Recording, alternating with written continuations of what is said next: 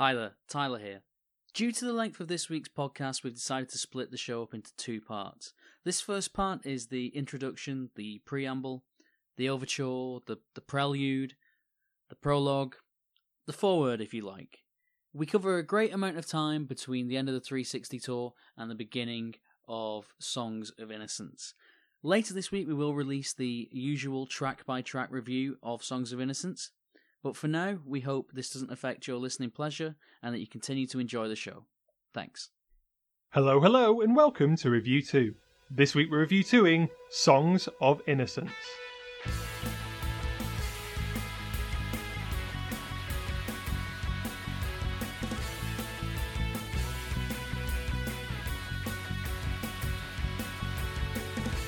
Is it out yet? What's going on? I don't know how to work iTunes. This is U two's best song in over twenty-five years. Dun, dun, dun, dun, dun. Something in You Passed the Blow. If they're going to give an album away for free, thank God it was this album. So we're back again with yet another season of RevU two. And this episode is about Songs of Innocence. But I think it'd be useful, before we get into our usual uh, contextual update about what the band have been doing since the last album, to have a little chat about what this season is going to be focused on. So we're finished with all the studio albums now, Tyler? Uh, well, after this this one, yes. Yes, just this one in the bag, and then we're on to... Although my worry is that by the time this uh, review comes out, the new album will be here. That's a good worry to have, though, because it, it is a good happen... worry, but um, yeah, I'm... we are recording this in late December, very, very late at night, and just today... we have heard a report by uh, B B C Radio one or two presenter Chris Evans. I'm not even sure if he's at that level anymore. His star has certainly fallen since he lost Top well, Gear. Former Top Gear host Chris yeah. Evans um, today has uh, has told a reporter that the the new U two album is finished and has been finished for about four weeks, um, and it could be released at any time. But we would be absolute fools, as U two fans, to believe with any certainty that the album is finished, surely. You can't... I wouldn't believe Bono if he said this. Well, he has previously. And I, and I don't believe that Chris Evans... Uh, I don't believe he is a friend of U two. He may be, but I'm I'm not going to... He's, he's he's told people that a, a member of the band has told him about this. Which member do you think it is? Adam? I, weirdly, I thought it was Edge, but maybe that just says something about us as the uh, apologist and enthusiast, respectively.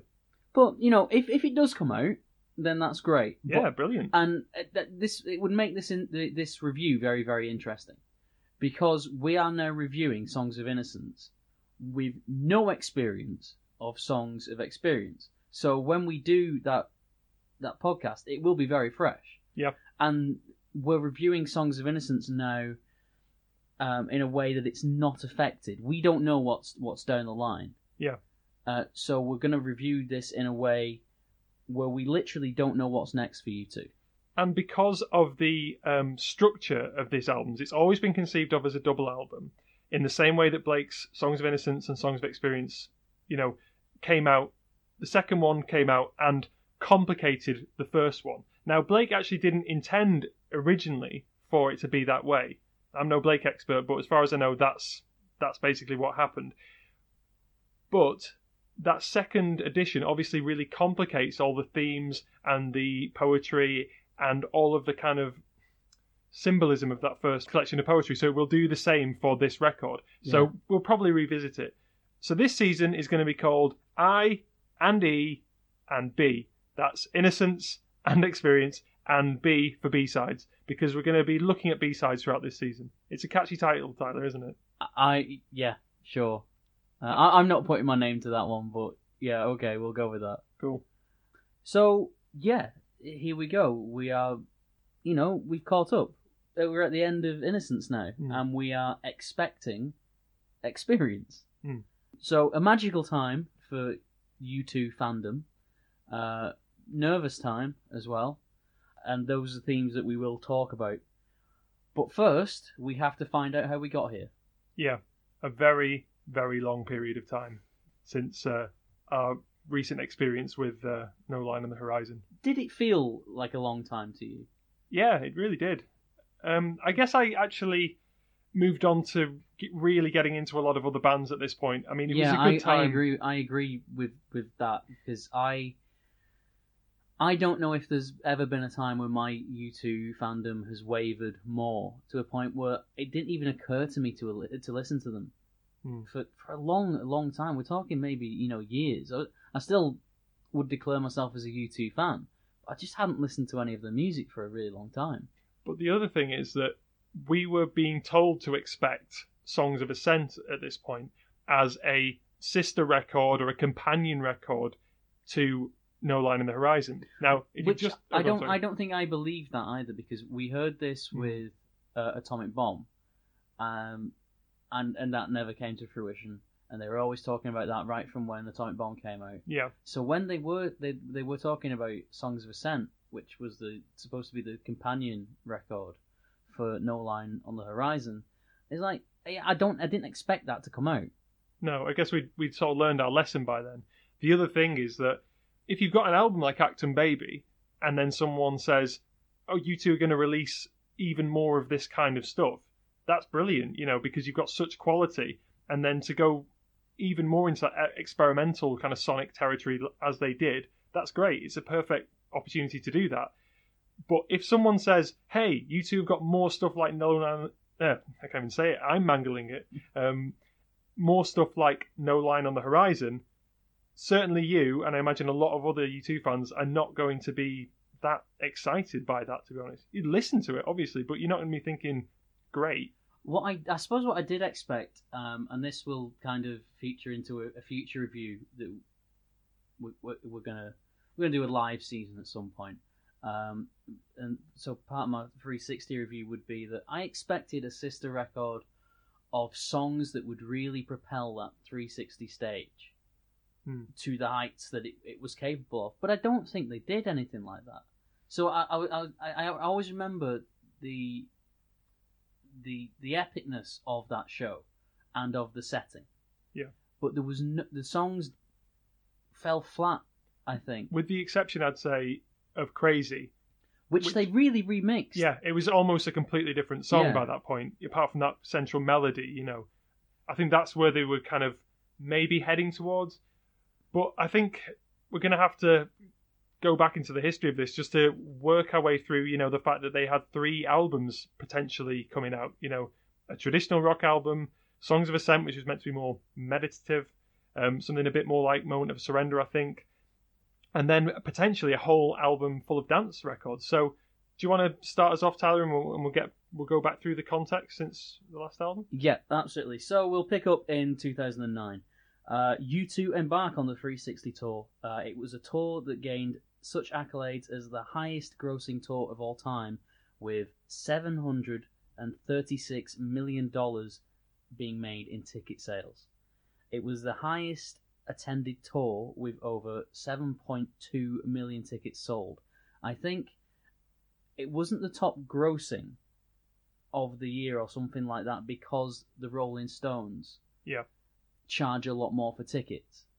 But U two gigs were a lot more well, uh, you know, better attended. And throughout two thousand to two thousand ten, every single U two live show sold out.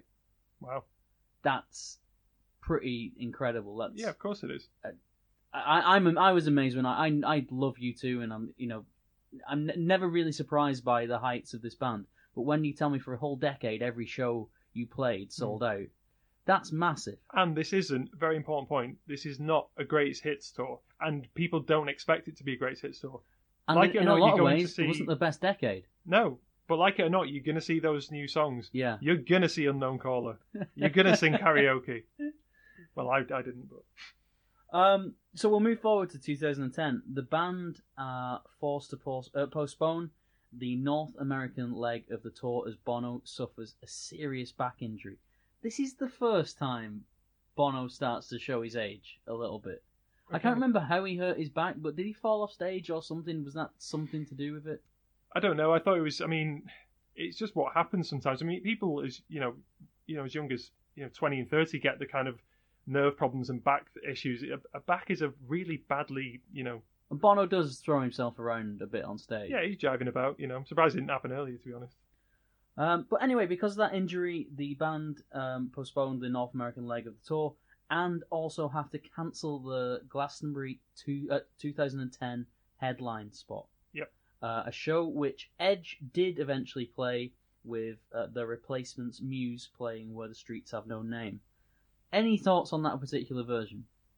Reasonable version, pretty down the line. It would have been cool, considering how experimental a band Muse are, to go in a more pop mart direction. But then again, it's Glastonbury. I think people want you to play the hits in a classic form. So I think overall it was good, and certainly better than another person's uh, version with U two, which you might get onto later on. Well, there was a big pop when they played that song and when Edge came out on stage. Yeah. And I think before, certainly before we saw U two play Glastonbury, we didn't know if the Glastonbury crowd was a U two crowd. Yeah. Uh, so Edge coming out and the U two uh, and the and the crowd popping like they did to see Edge play that song. Yeah. Really filled me with confidence. Probably filled the band with a lot of confidence. Yeah, I mean, I think silver lining, that's a really good thing to come out of that whole incident. You know, they were able to test the water yeah. and, you know, send out Edge because he's the most likable member of the band. Yeah. So um, going to two thousand eleven now, the band remaster Achtung Baby for its twentieth anniversary. Uh, an album which I don't know if it needed remastering. Sounded good already. Yeah, it did, and they brought out really annoyingly high-priced versions of it, uh, which hmm. angers me a little bit. But, you, if, but if you were rich, then you'd be happy about that. You'd be happy to pay four hundred pounds so you can get some uh, Bono fly glasses. four hundred pounds? It's insane. And you can't, and actually, stickers. You, can't actually, you can't actually buy those glasses for like one hundred fifty pounds anyway. Well, that's so... a bargain. I'm off. I, I was I was I was researching that over Christmas. Uh, I might actually treat myself to some flying glasses. Um, so yeah, Achtung Baby comes out. They record the documentary From the Sky Down, all about about the album, about putting the album together and revisiting those songs. Yeah, some really good versions of the songs on that D V D. Excellent, excellent documentary. Can't recommend it high enough. If you are a U two fan, I mean, I, I that must have been one of the few things I, I really engaged with during my hiatus of being, a, you know, a hardcore U two fan. Mm. Uh, I remember watching that. It was on B B C, and I, I watched that, and was just pretty happy. And you know, it didn't bowl me over, but I, I was just, it was I was entertained, and it was nice to hear those stories being told and to see them revisit songs in a, a, a more intimate way. I think when we were yeah. re- reviewing Achtung Baby and particularly Zooropa, we, we said, kept going to that idea of this is an intimate song. This is some, this isn't big U two stadium music. This is intimate, intimate ballroom kind of music, and that really came through on that documentary. Yeah, although the only thing I wanted to add about that is, it must have been a bit weird and potentially conflicted for U two to go back to one of the strongest albums, certainly a commercial and critical mega hit, you know, at the time when the band's future is actually pretty unstable. The last single, you know, that, well, maybe it wasn't the last single, but Boots was still, you know, kind of, the stink of that was still around. You yeah. know? I don't think it's the worst thing ever, but a lot of people definitely did. So this is... I think it's the worst U two song of all time. Well, I mean, and a lot of other people thought that, and the band were aware of that. So in some way, it must have been nice for them to go back and think of, you know, look at these songs we've got. We've got One, we've got Wild Horses, we've got The Fly, and then the stark reality of, and we've got to play Boots at Glastonbury, you know. I think Achtung Baby for them symbolises a time where they Dire Straits. And not not that they joined the band Dire Straits, but they really needed a hit. Mm. They they need to do something drastic. So that much must be uh, just this... this signpost in the career that they need they need to go to the place they were when they did that. Not maybe not the physical place, but the same place in their mind to create hits. Mm. Um, and it's not a bad place to start. Uh, and and we got the eventual Glastonbury show at, in two thousand eleven, which we all we got several friends round to watch. Yeah, made an event of it. It was brilliant. Um, and they played homage to Achtung Baby in a big, big way. I think the the first, I can't remember if it was five or six songs. I think it was six songs, yeah. Incredible. I mean, and I was insanely happy about that. Yeah. Interesting that they still played Get On Your Boots. But they have to, because it would be an admission, it would be an admission rather, of like, okay, we all know this song is crap. But, it, but it's embarrassing. It's it's embarrassing that they thought, no, or maybe people get it now, two years on, and it's they matured just, like they a just fine didn't wine. Get it. it. It doesn't, it doesn't mature at all. It's a really bad song. I love how the, the tank of hatred is still not dry here. No, it's not, and it never ever will be. It. I, I'm embarrassed because in fifty years, sixty years, one hundred years time, whenever, when, you know, all U two fans are gone and people are rediscovering music of this all, all century. All current U two fans. Yeah. It well, must, you know, we don't know. Find it. We, we, we don't know. I, I don't think there's any, like, proper diehard Elvis fans like there used to be in the fifties and the sixties. Okay, but go on anyway.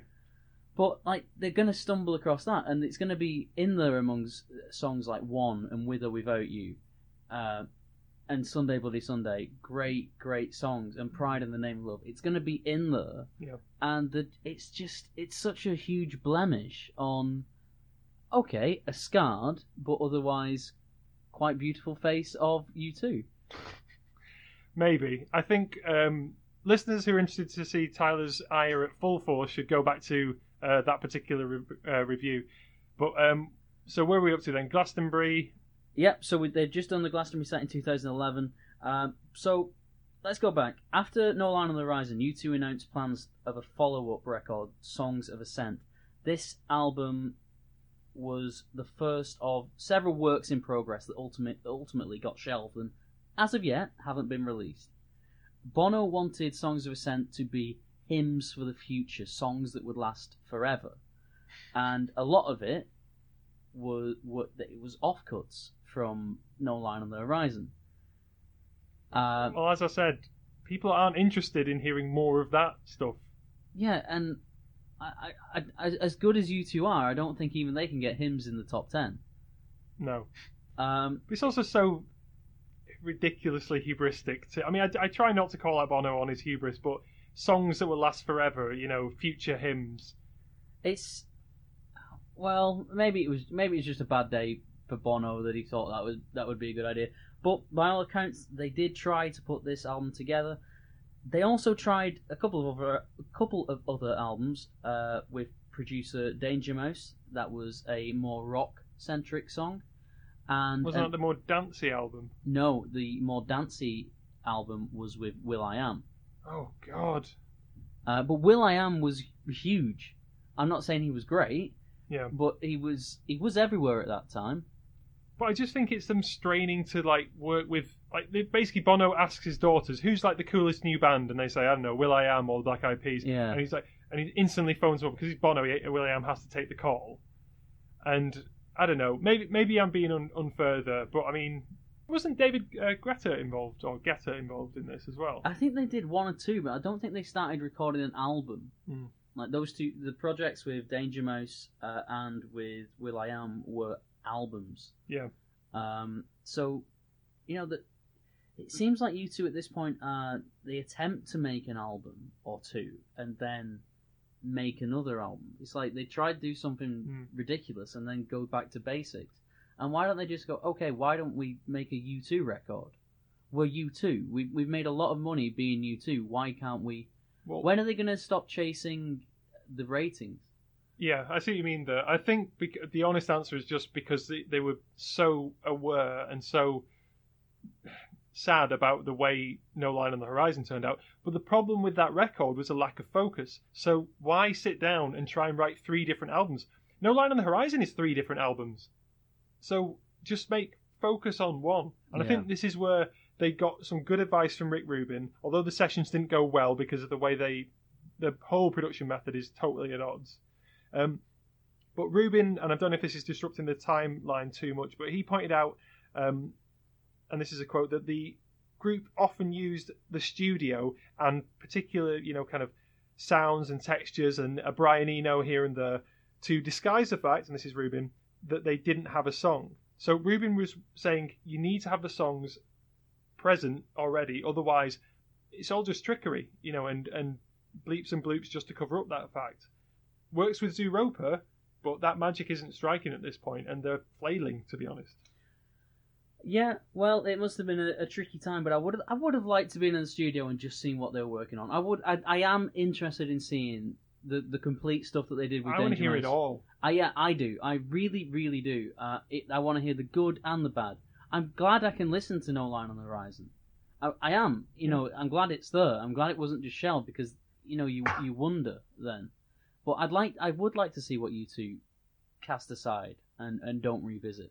And maybe one day we will get to see that, and hopefully we will. It'll almost be worse if it's amazingly good quality and it just happens to appeal to us, in the same way that I get so angry when I listen to um, the things that weren't on Unforgettable Fire. Yeah. But we'll we'll come back to that later yeah. on in the season. Um, right, so now we're in two thousand thirteen. Uh, many U two fans are surprised by the release of a brand new track, Ordinary Love, written as part of the Long Walk to Freedom soundtrack for Long Walk to Freedom, the Nelson Mandela biopic. Uh, I actually thought that was a really, really good film. I've still not seen it, so it's, I can't comment. Um, I, I did see it, um, and I, I saw it a long time after it came out. Yeah. Uh, but I thought the song was great. You sent me a message uh, and told me it was it had been released, and yeah. I and I was. Very nervous, very anxious. I didn't want to put... Because I, I think when it's just a single and there's no sign of an album coming out, I, I, I'm I'm limited by how much I'm going to like it. And it's for a film. Yeah, it's so... I wasn't expecting much. But actually, really beautiful song. Holds up, very simple, very beautiful. Personally prefer the Paul Epworth version a lot more than the original. Yeah. But it's a great song, beautifully produced, and... gave me hope that there were good things on the horizon. Yeah, it, it certainly was a uh, a little bit of sorbet after No Line on the Horizon. Um, and then after that, we didn't need to wait that long until the new song Invisible came out in February two thousand four. Again, a surprise. It was announced uh, in a commercial during the... Um, I think the halftime show of the Super Bowl that year. Yeah. Um, and again, free. Every download, the the Bank of America donated one dollar to Red. Yeah. Um, up to a uh, predetermined maximum, apparently. Cheapskate. I think they did double it. I think I think they bowed to pressure. Well done, Bank of America.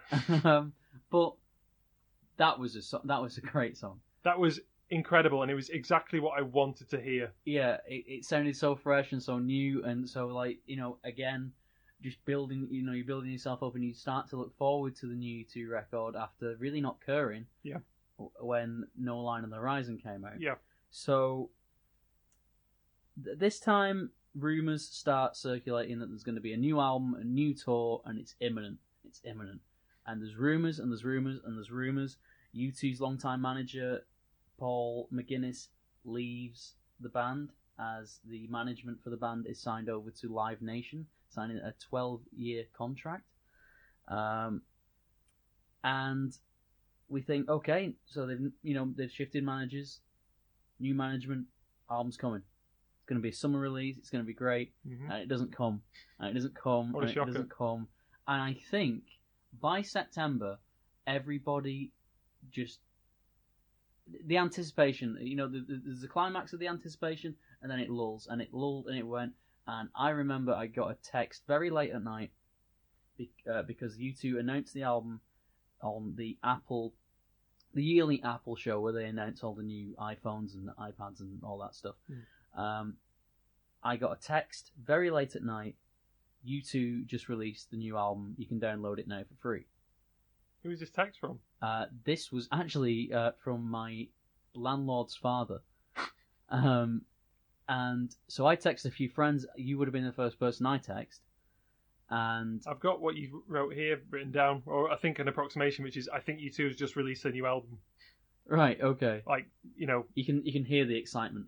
It's scintillating, yeah. I think there would have been an exclamation mark in there as well. Um, and they release it free, and it's on everybody's iPhones. Now, there's been a lot said about that, and we know that that was an unpopular decision. Personally, I think it's pretty ingenious, because it got people talking. Yeah. About um, being kind, an aging rock band. Uh, and, you know, it opened up discussion. The band later apologised, but we're not going to talk about that because it's been talked about enough. Yeah, we need to put a sort of cap on, on this, because every single other um, review, particularly the scathing ones, Pitchfork, I'm looking at you, and you can sod off, frankly.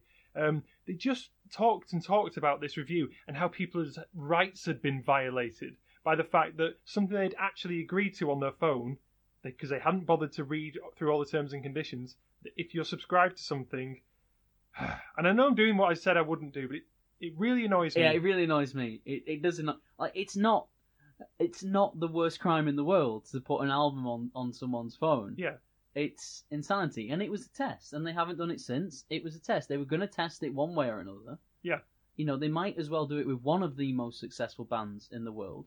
You're not going to please anybody, no matter what band you put on there. But it was a test, and okay, it, it, people didn't like that. I think it succeeded, though, in terms of it got people talking about the band, and the worst thing, as I think someone, maybe Edge or Bono said, is that if people had just ignored it, that would have been much worse. So...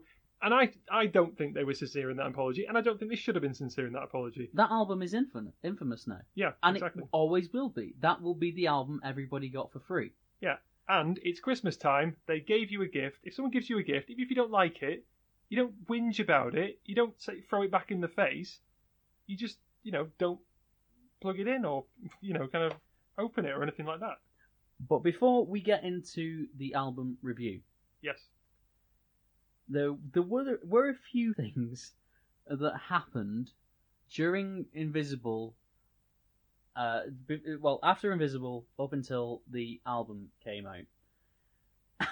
And I think someone may have been trying to kill Bono, because Bono... Been watching a certain film, had they?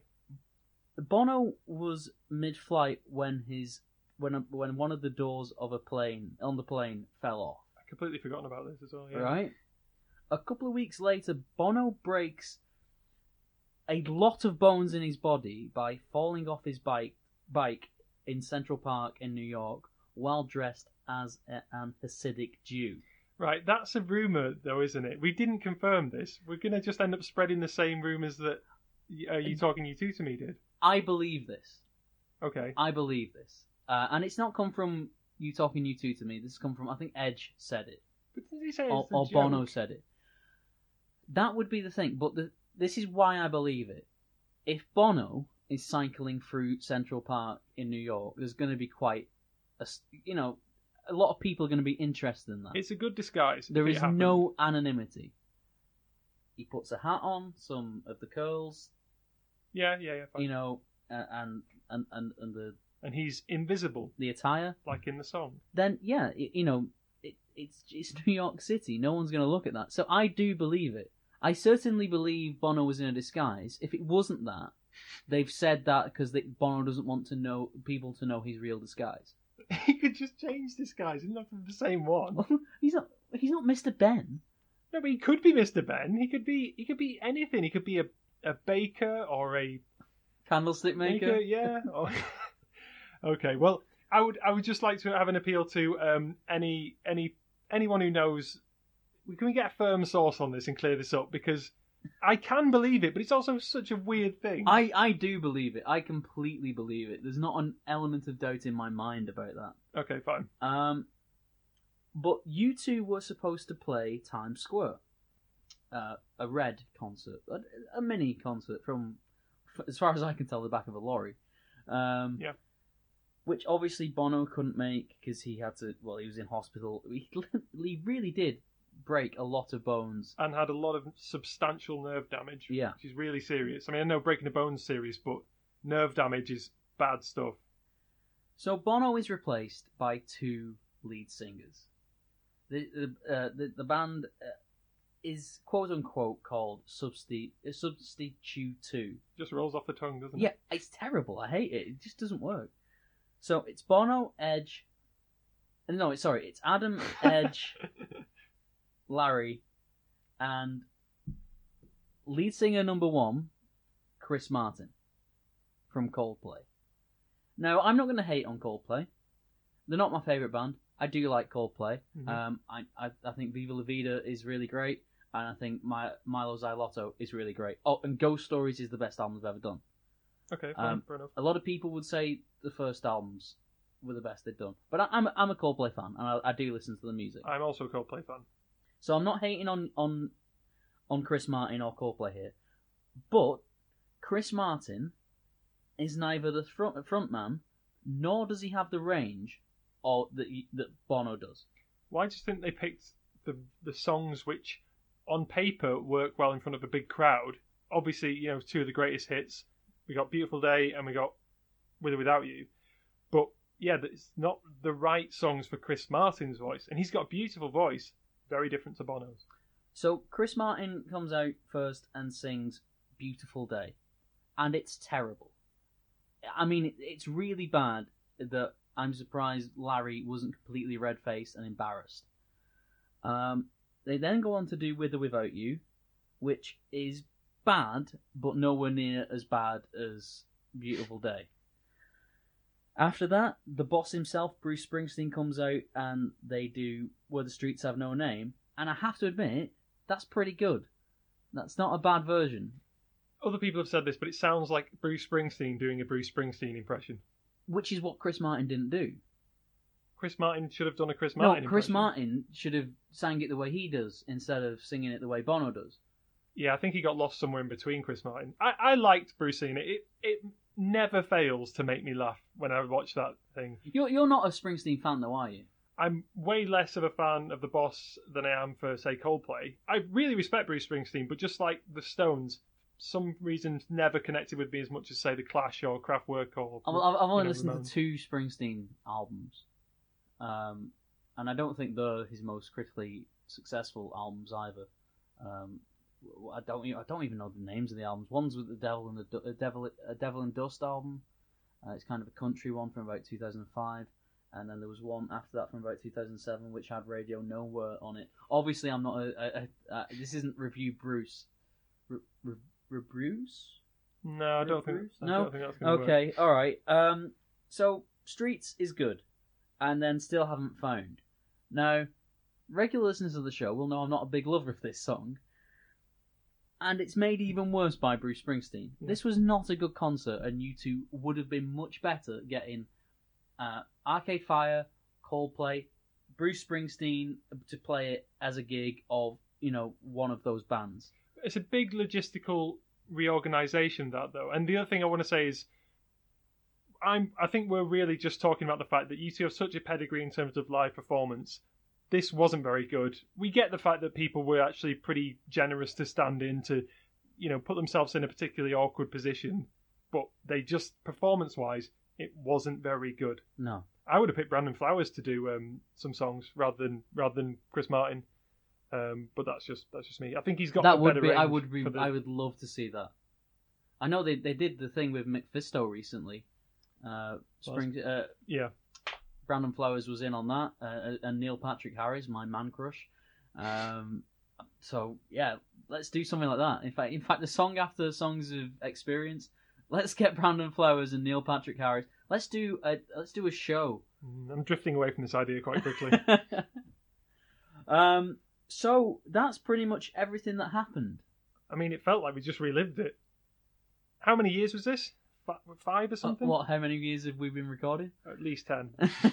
So, yeah, that's what that's what was going on. Quite a hectic time. Well, the, the last year of that was certainly hectic, but it was a long time. Yeah, huge amount of time. It is the longest time, isn't it? Yes. And, again, this is not an easy time to be a U two fan. They are becoming irrelevant. You irre- can say it. Yeah, irrelevant to most people. And as that's occurring, as the musical credentials are going down, obviously there is more and more focus on Bono's uh, philanthropic work, on what a lot of people um, rightly or wrongly perceive as, you know, hypocritical, as hectoring, that kind of thing. So that's making it more difficult. The last big release that anyone can remember was a song about boots. And it's worrying, to be honest. But yeah. The album arrives, and it's very, very exciting. And I think it will be a good time to go track by track. Unless there's anything further to add to this gargantuan intro. I, I think I think we've covered everything. So, from Innocence to Experience, fall into the shiny sea as we review to Songs of Innocence. The Miracle of Joey Ramone. Now, this almost seems like a song